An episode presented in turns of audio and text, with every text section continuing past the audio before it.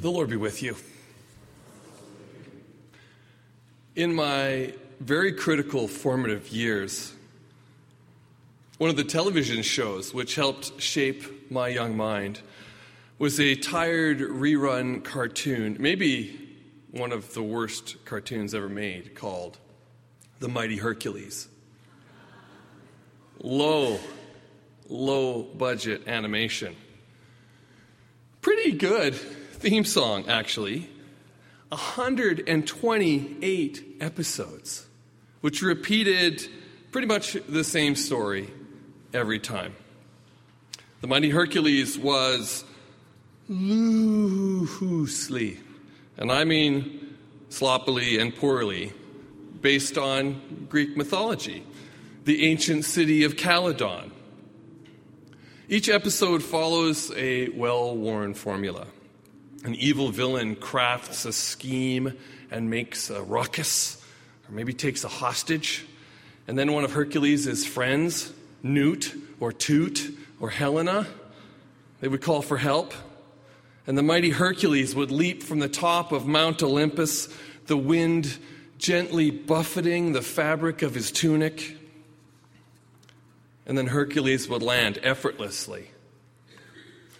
And then he would try and beat up the bad guy without bothering to put on his ring of power, the ring with the great big H on it.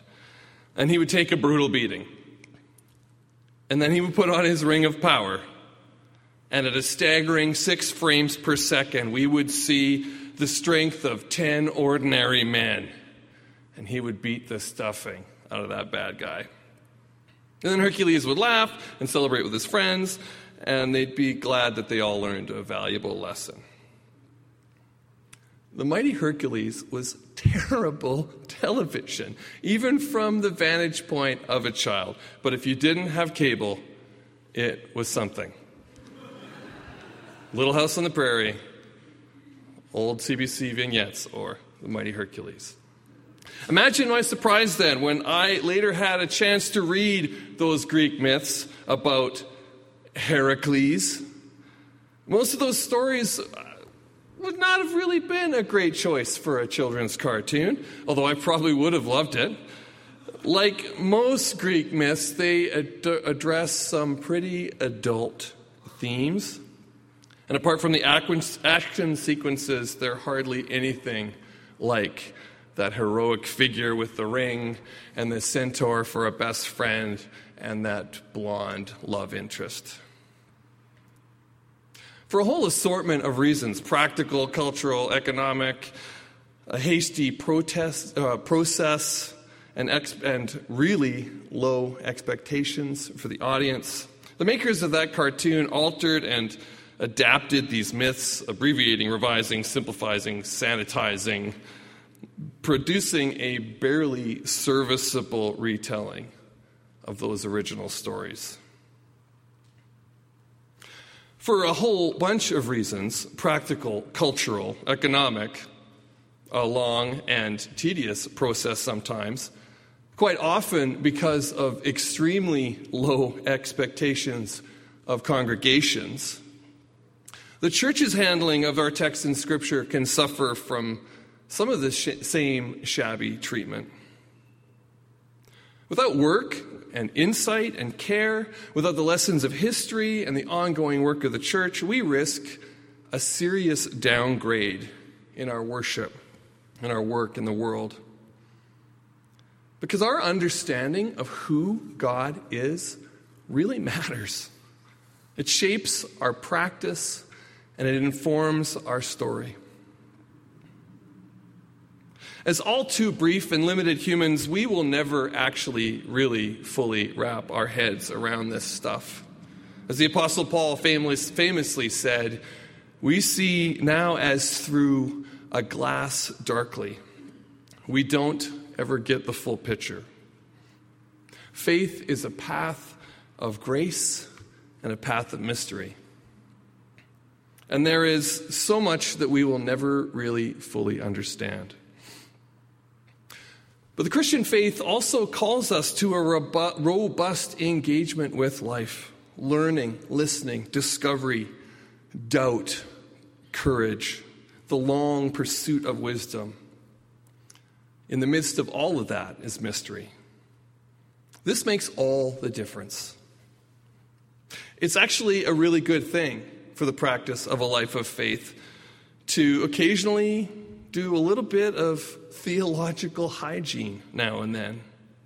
Maybe occasionally revisiting an old assumption, a conviction. Is there a corner of your theological imagination which might benefit from some close attention? A fresh insight, taken for granted beliefs which might be due for a, a revisit? As the hymn says, ponder anew. Better yet, maybe there are some really bad lessons that we could unlearn. At the heart of two thousand years of Christian faith is the question, who is Jesus Christ anyways? From the start, the church has had to contend with all sorts of competing views. The big answer to this question really does make all the difference. A couple semesters ago, we did a series with the teenagers in Theology and Donuts where we spent a whole run of Sundays examining and comparing different histor- historical controversies about Jesus Christ, commonly known as Christological heresies. And we used comic book superheroes as models. Superman, Wonder Woman, the Green Lantern, Batman, Swamp Thing. Each of them standing in as a way of understanding and seeing, explaining, naming each of these points of view.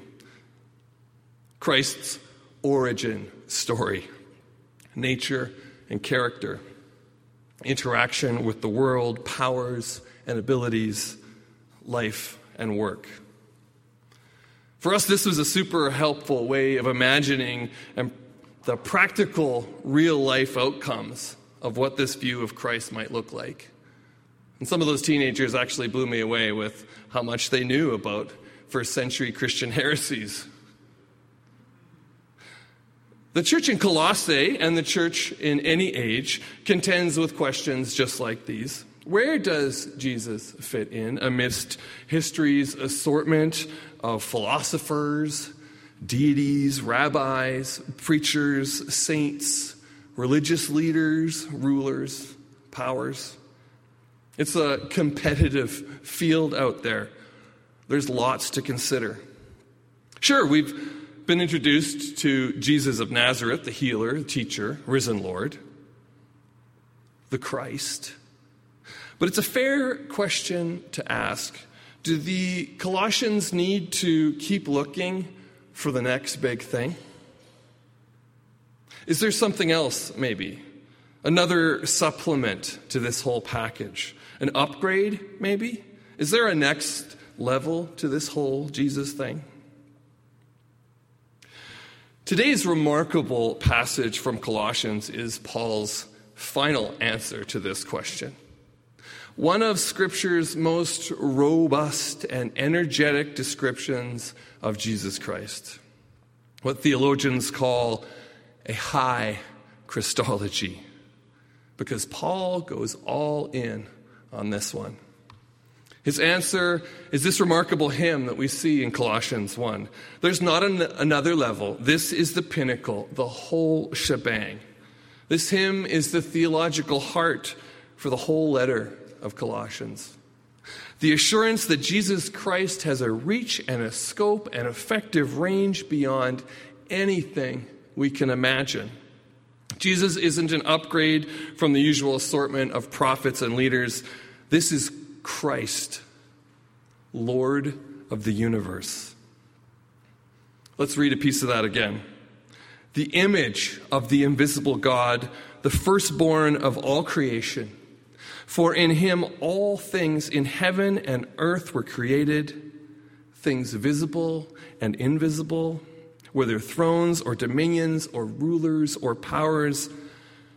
All things have been created through him and for him. He himself is before all things. And get this, and in him all things hold together. Richard Rohr says, Christ isn't just Jesus' last name. Paul doesn't hold back. The one who has existed for all eternity, maker of the vast universe, holds everything together. This same person has been made known to us in this remarkable character we meet in the Gospels, calling us to love and forgive our neighbors and our enemies, ultimately living self-sacrifice, mercy, grace.